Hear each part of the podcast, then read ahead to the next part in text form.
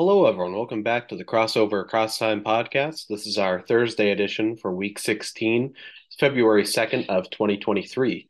Uh, I'm your host, Karston. Uh, this is our, our Thursday show where we do the franchise focus segment of our show. And basically, what this is, is we take some time to spend a little more time talking about one franchise in particular. Uh, we've been doing this in alphabetical order by uh, team mascot, I guess is the word you'd use. Uh, we started with the Sixers, then the Milwaukee Bucks, and the Bulls, the Cavaliers, the Celtics. The last one we did was the uh, LA Clippers. Today we'll be talking about the Memphis Grizzlies. Uh, and with that, we'll talk about their current team, their direction, how they're kind of looking going forward. We'll also pick a historic team from their franchise's history to uh, give some time to and talk about. And then we'll also talk about a, uh, a legend from that franchise's history uh, that we want to highlight as well. So, uh, the goal of this is to give a little bit more time to each individual franchise because um, I know at times with uh, shows where we're talking about the NBA day to day and uh, the general trends, we can sometimes focus on the teams that are the best in the NBA um, a little bit of time for teams that are un- underperforming that we expected to do well, and then some of those teams that in the current season are kind of middle of the road or struggling a lot don't get a ton of attention. So this is to hopefully make up for that a little bit, kind of bridge that gap.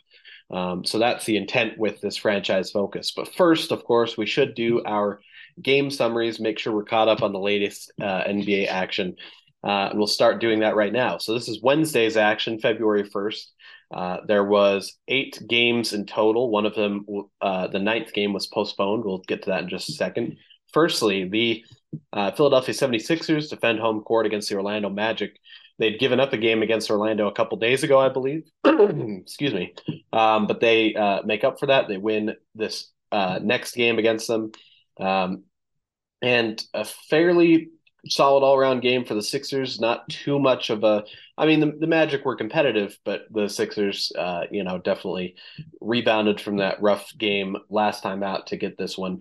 Uh, for the Magic, not bad performances. Uh, kind of an off game for Banchero, the rookie. He only had 13 points, nine rebounds.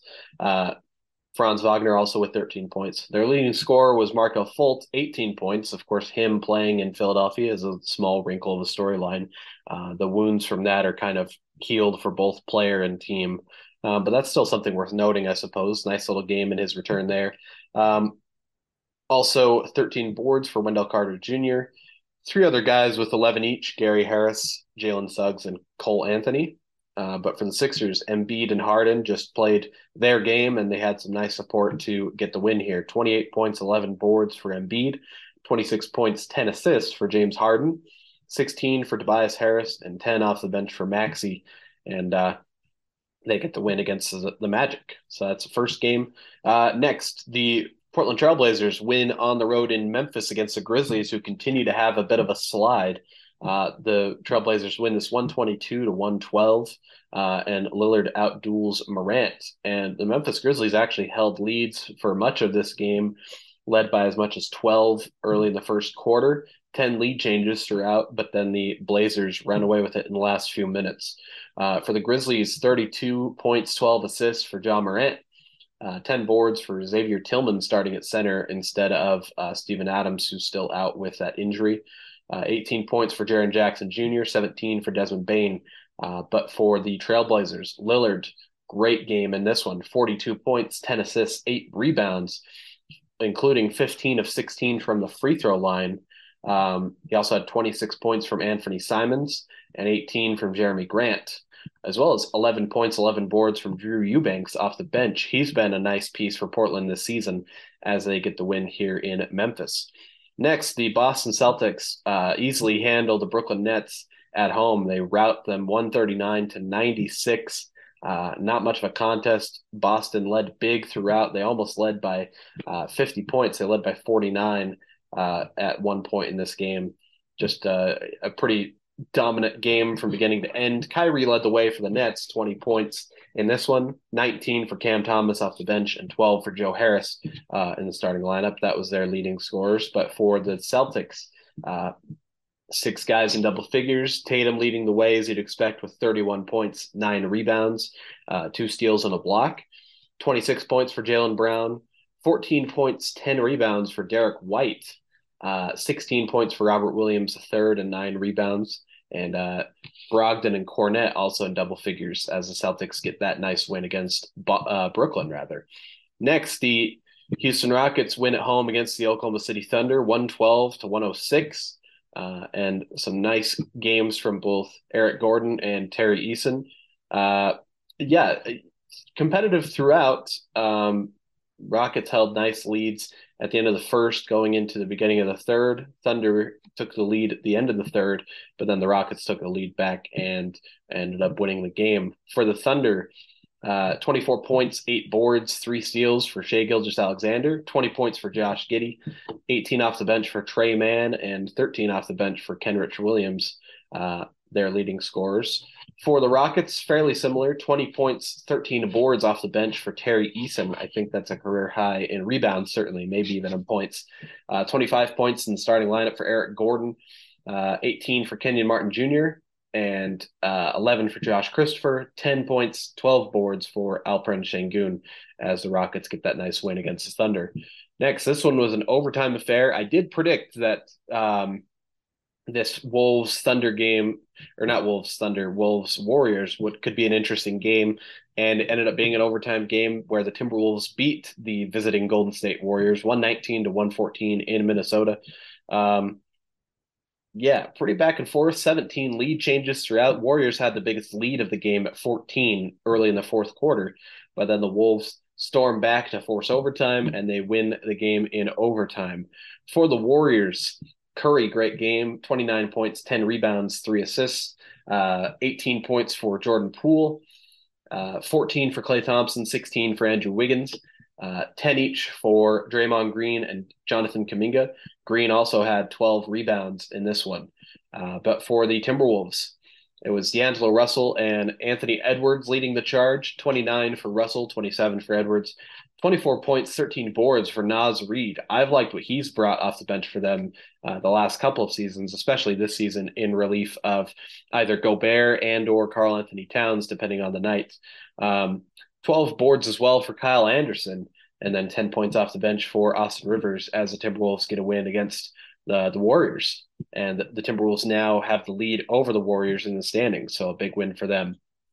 Uh, they might have had it before that, but they've uh, expanded that lead.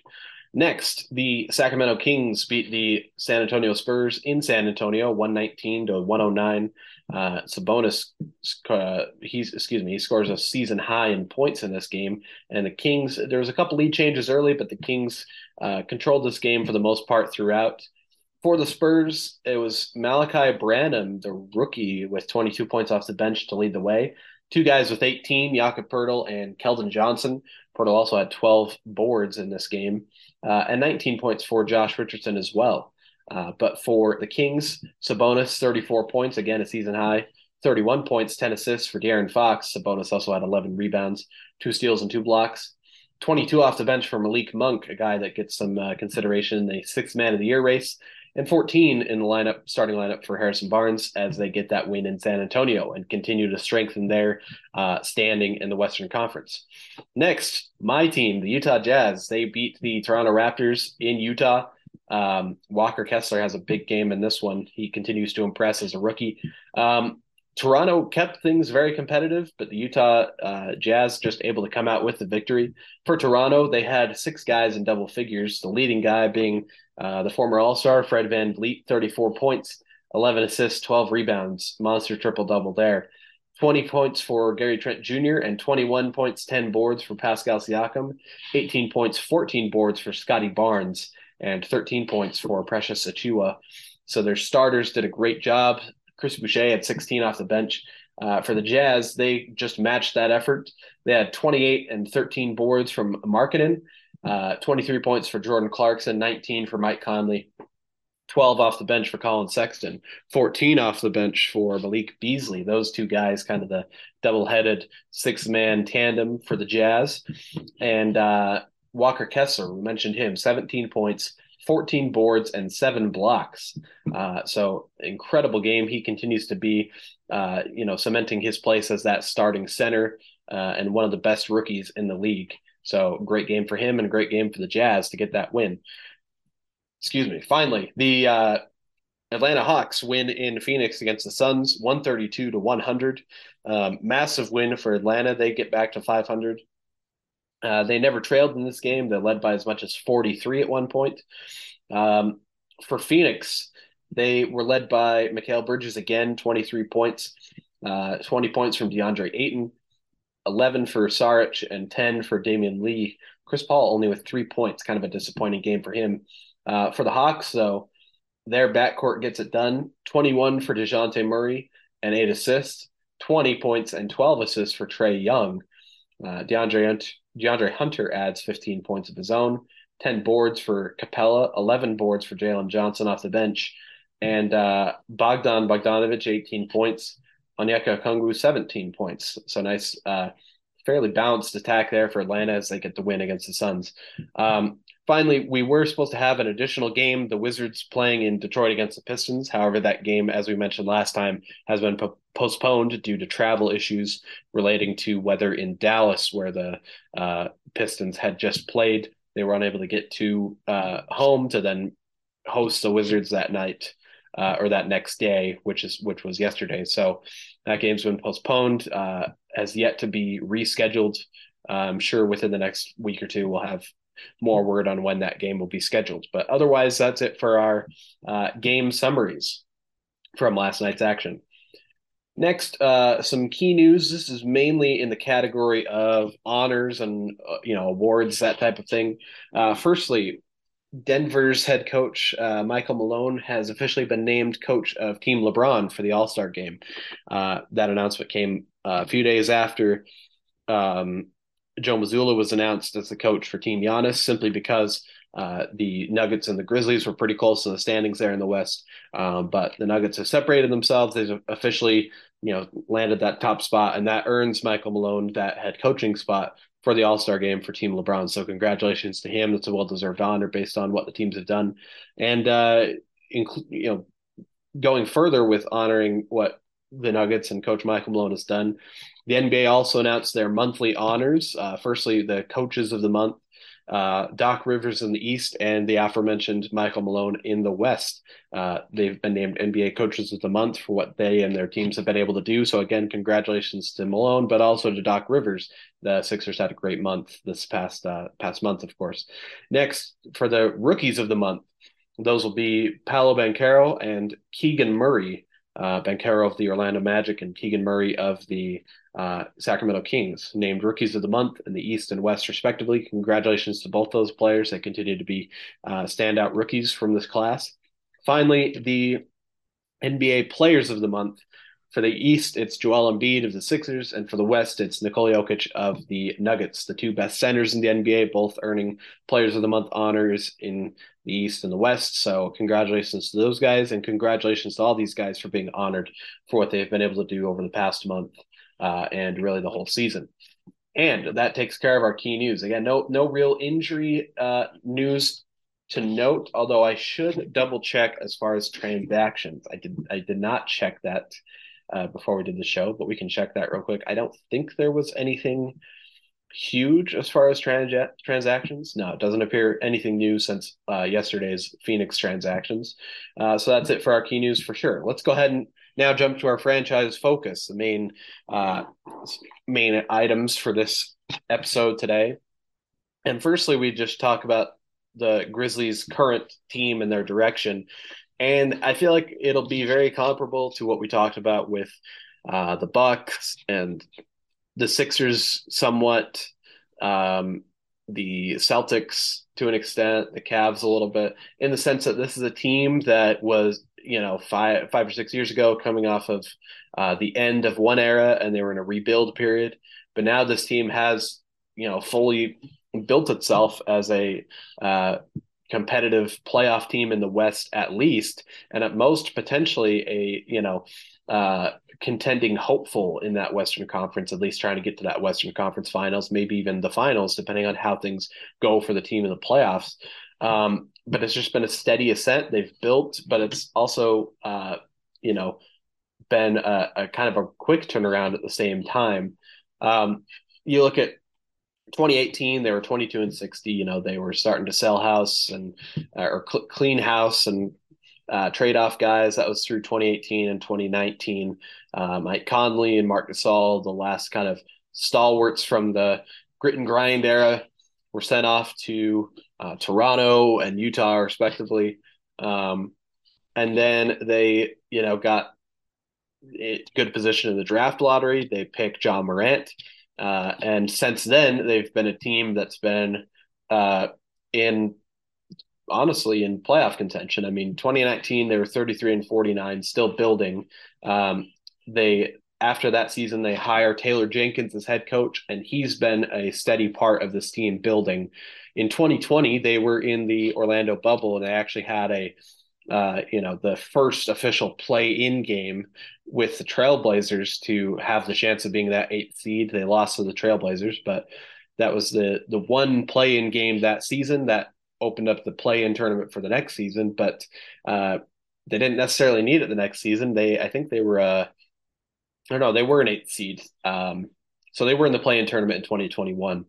Um, they lost in the first round to the Jazz, but then the very next year they had um, maybe their best season in franchise history. Yeah, tied with the thir- 2013 Grizzlies for their best record in their franchise's history 56 wins in uh, last season.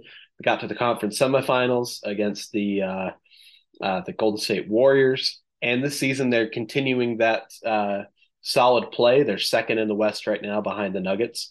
And uh, it's just kind of that same story of this team's built and it's, you know, built uh, patiently, but it's come come around very quickly. They've got a lot of young talent. Um, two of those guys are already in in the top twelve in franchise win shares. Brandon Clark and Ja Morant are both in the top top twelve, which is pretty remarkable. Um, but you look at the current team, there's a lot to like. Of course, the aforementioned Ja Morant. Uh, I think he should be somewhere in that MVP conversation. Um, he's probably not going to get a ton of credit as far as there's a lot of guys ahead of him with Jokic, uh, Embiid, Doncic, Durant, Giannis, all those names. Uh, a lot of them, the East Conference, Eastern Conference names are getting kind of that recognition. Um, but Morant is an MVP caliber player uh, of his own.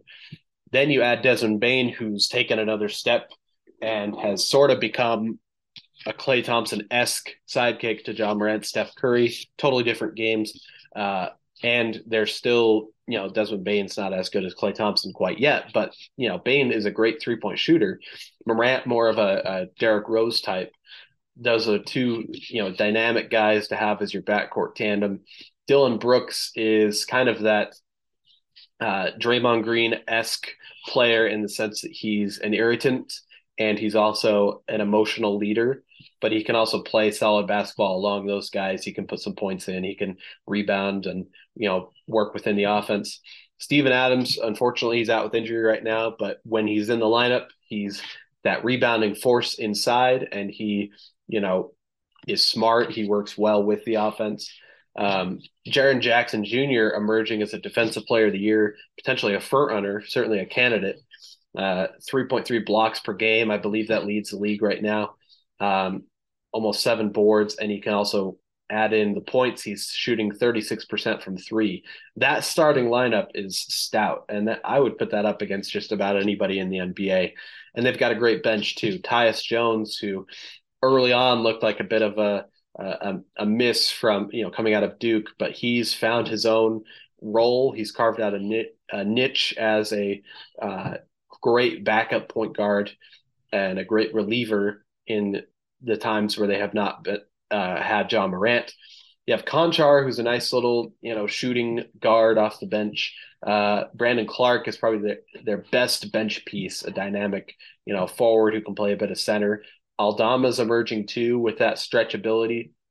And Ziaire Williams, the the rookie, has some ability. You know, they can go nine or ten deep and play very well, and they've still got some intriguing pieces. They've barely had the services of Danny Green, a seasoned veteran, uh, a very welcome veteran presence, along with Steven Adams to help this core of a lot of younger players. Um, Xavier Tillman, who has been a spot minutes guy, I like his physicality. He can bring them some size when they need it.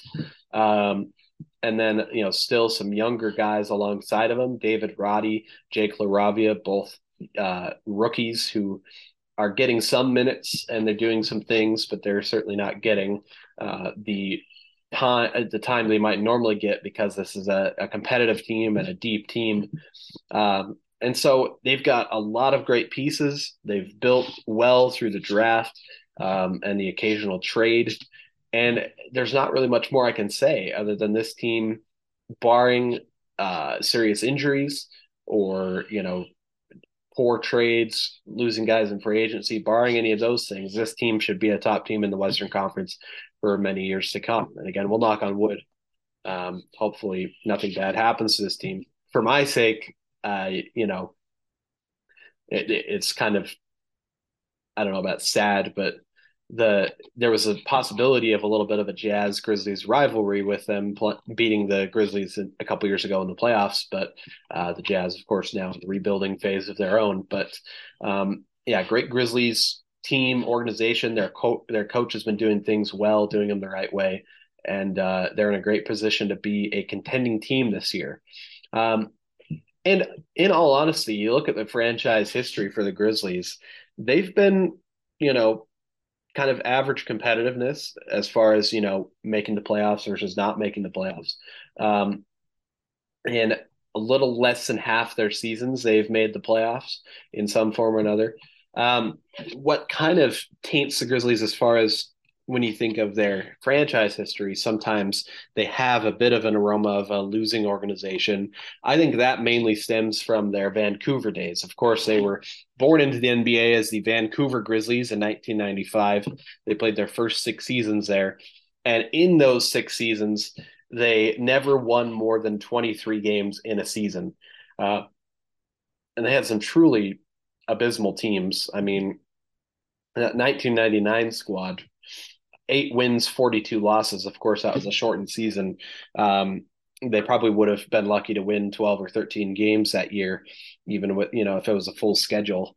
And um, yeah, you know, coaching changes, draft picks that weren't didn't always pan out. They had Shareef Abdur-Rahim, who was solid. Um, but then they moved to Memphis and they get more in the vein of a, you know, solid franchise. Uh, as soon as they go to Memphis, they start building and they get into the playoffs. They fall out of the playoffs for a little bit into a rebuilding period, and then they go into the grit and grind era. Uh, and then they now go into the era we know that for the uh, we know them for today. Excuse me. And so overall, the Memphis Grizzlies, you discount the Vancouver years, Memphis Grizzlies had competitive teams. We know the grit and grind era; they're a little more physical. Um, one of the teams that gets kind of forgotten is that um, they, their early playoff era. And actually, I want to talk about the first year they made the playoffs and uh, one of their better winning uh, percentages and records in their franchise's history, tied for fourth best in the franchise history, and the best that's not from that grit and grind era or the current Grizzlies. And that is the 2003 2004 Memphis Grizzlies, coached by Hubie Brown if you know Hubie, Brown today, you probably know him from um, you know different NBA broadcasts. I think he currently does uh, ESPN's broadcasts uh, or works with them mainly. Um, but yeah, he, he also coached in his own right. He coached for a long time, actually. He coached uh, in the 70s in the ABA. He was an ABA champion as a coach uh, with the Kentucky Colonels. Coached with the Atlanta Hawks for several years. Helped them be fairly competitive, then coached with the Knicks during a very interesting era in the Knicks history. And then the last time he had coached before this Memphis job that he took in 2002 had been in 1987. Uh, and so it'd been quite a while, but he got back into coaching, coached this Grizzlies squad, and coached them up to 50 wins. Their executive, of course, is also to credit Jerry West, uh, the the famed Laker great, who also was a great executive in his own right, helped rebuild the Lakers into a dynasty uh, and then has bounced around with a few different teams, helping them become competitive. And the Grizzlies were one of his stops in that journey. Um, they made the playoffs. They lost in the first round. It was a sweep to the Spurs. But for this you know the first taste of playoff basketball for the Grizzlies, I think is certainly worth noting. Uh, and they had a nice little mix uh, of a team here. Of course, the leader was um, the you know their third or fourth year forward Pau Gasol, the clever big man. Um, I think that line. I remember that line from one of uh, Secret Base's videos talking about Pau Gasol, uh, one of Seth Rosen, Rosenthal's bits. But um, yeah, Pau Gasol, a great big who had you know score first type of a guy, but could defend very well, kind of a lanky. Um, you know, will later go on to become an NBA champion himself with the Lakers. Um, Jason Williams, white chocolate, leading the point uh, after that trade from the Kings for Mike uh, Mike Bibby. Nice little fit, and I think by this point he had matured, and he wasn't just the the flashy pass, poor shooting guy. I mean, he still shot a lot of threes, but he was able to be a point guard for a, a playoff type team. Um, so that was he's a nice piece there. James Posey, decent enough small forward, uh, could hit some shots. Lorenzen Wright starting at center, maybe not the greatest center, but he was serviceable. And then, you know, Mike Miller, excuse me, starting with you know that shooting shooting stroke. You've got Bonzi Wells coming off the bench, a veteran scoring presence. Uh, Shane Battier, the defensive forward, and Stromile Swift, uh, one of the flashy dunkers from the early to mid 2000s. He's he's got some great highlights. Uh, Earl Watson, a future coach as the backup point guard. Bo Outlaw, who's a interesting, versatile kind of forward.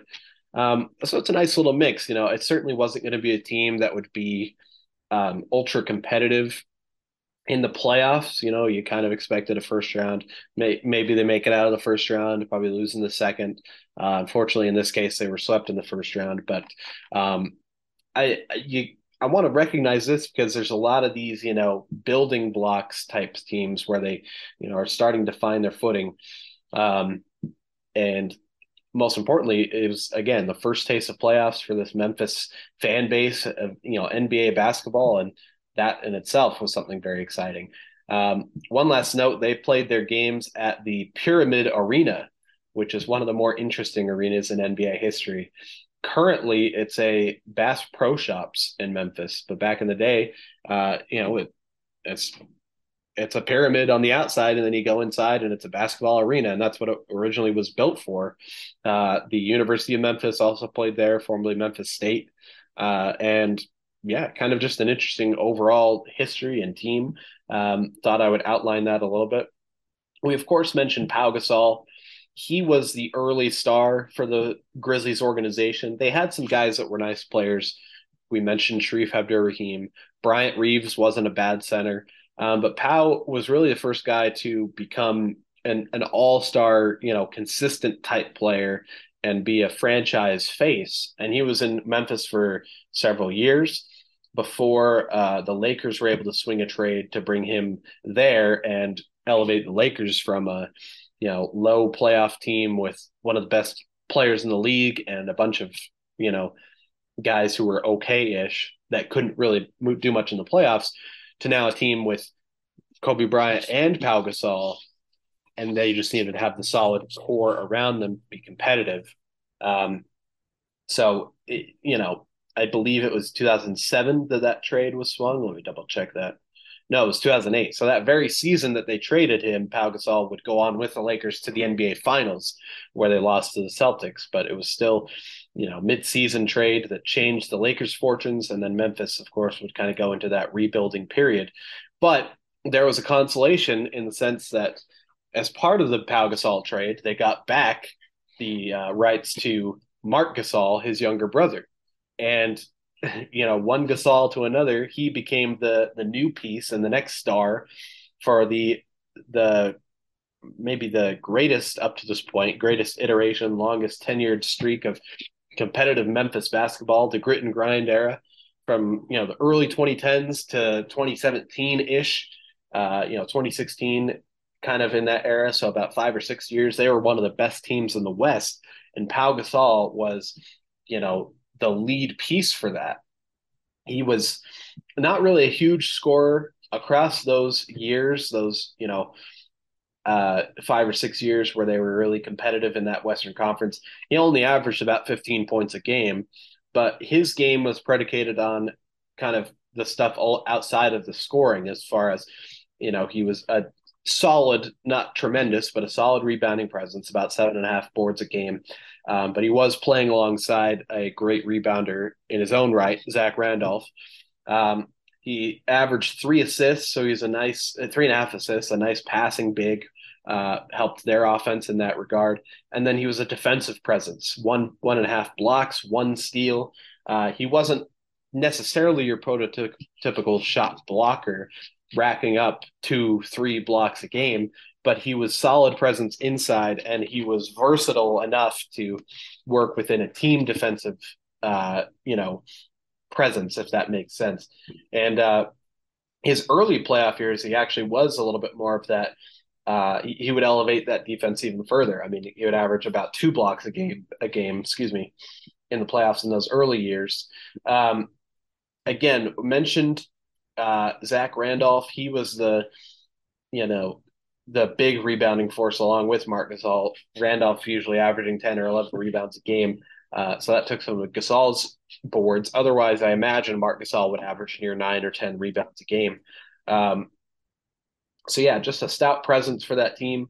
Later in that lifespan, the last couple years he was in Memphis, he even added a, a shooting wrinkle. He became a, a stretch big that wasn't really part of his game for the first uh, eight or nine years he was in Memphis. And then the last two full seasons, he suddenly was taking three or four threes a game, draining 34, 35% of those. Uh, and so it was a nice little uh, addition tacked on to the end of his career in Memphis, where he became a, a more of a scoring type guy uh, to fit that offense. But the team was in decline at that point. Of course, in 2019, they trade him to, to Toronto, where sort of like his brother, but even better, that very same year he goes to Toronto, the Raptors go on and win a championship. Uh, the Grizzlies' fellow uh, franchise that was added in 1995. In 95, it was the Toronto Raptors and the Vancouver Grizzlies that both entered the league at the same time. And Memphis trades their uh, one of their key pieces to Toronto to then go on to win their first championship, while Memphis is still uh, chasing their own championship. So, kind of an interesting uh, way that that works out, I suppose. Um, for the rest of his career, he only played a couple more years. Of course, he played in 2020 with the Raptors, uh, led helped lead them to a conference semifinal, and then in 2021 with the Lakers, played uh, a lot of starting. He started a lot of games for them, and then they lost in the first round, and that was kind of the end of his career. I think he went and played a, a little bit overseas, back in Spain, of course, his home country, um, as kind of the twilight to his career. But he was uh, a stout presence for the Grizzlies. In total, he was a three-time All-Star. He was a Defensive Player of the Year in 2013, as well as All Defensive that year as well. Um, and that was their best season uh, up to that point in franchise history, I believe. 56 wins, 26 losses. They went to the conference finals versus the Spurs. Uh, got swept in the conference finals, but they were one of the best teams in the West. And uh, he was also two-time All NBA. Uh, and then again, we mentioned champion with the Raptors in 2019. So relatively recent history. I'm sure most people knew this about uh, Marc Gasol, knew how solid of a player he was, but um, sometimes you know it and then you underappreciate it or you forget it. So just wanted to, you know, reiterate, give give some light again to Marc and what he was able to do for the Grizzlies and uh, how solid of a player he was overall. So um, with that, that takes care of our franchise focus for this week. Let's go ahead and wrap things up with our this day in history fact. So, February 2nd, we're going back just a couple of years to 2021. This is kind of a long one. So, um, let me grab a drink first so I'm able to make it through. All right. It's February 2nd, 2021. Toronto's Fred Van VanVleet scores 54 points in a 123 to 108 win against Orlando and sets a trio of records in the process. Firstly, his scoring total is the most by an undrafted player in NBA history, besting Moses Malone's mark of 53 points versus the Clippers in 1982.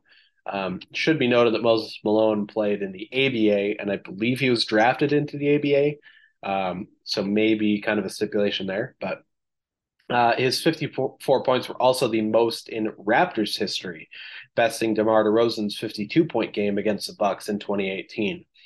Additionally, VanVleet also hit eight three pointers in the first half, which set a franchise record for most three pointers made in any half. The mark had previously been held by Danny Green versus Memphis in 2019 and Terrence Ross versus the Clippers in 2014. So a lot of records set by Fred VanVleet with a 54 performance, uh, 54 point performance against the Orlando Magic uh, two years ago today. So that's our this day in history fact for today, and that takes care of everything for our show.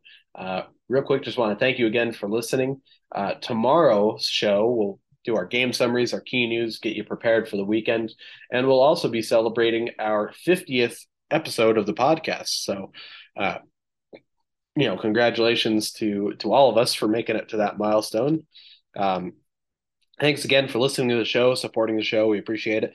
If you want to check out the Instagram page for the show, it's crossover across time, all one word on Instagram, uh, no caps, and we post content relating to the show itself as far as weekly MVPs, weekly predictions, power rankings, things of that nature. But we also do our best to like and share content from all the other NBA franchises, uh, NBA history, facts, things of that nature. Uh, so, kind of your one stop shop for all of your NBA uh, news and updates uh, going forward. So, definitely recommend that. Again, thanks for listening, and we'll be back with you tomorrow.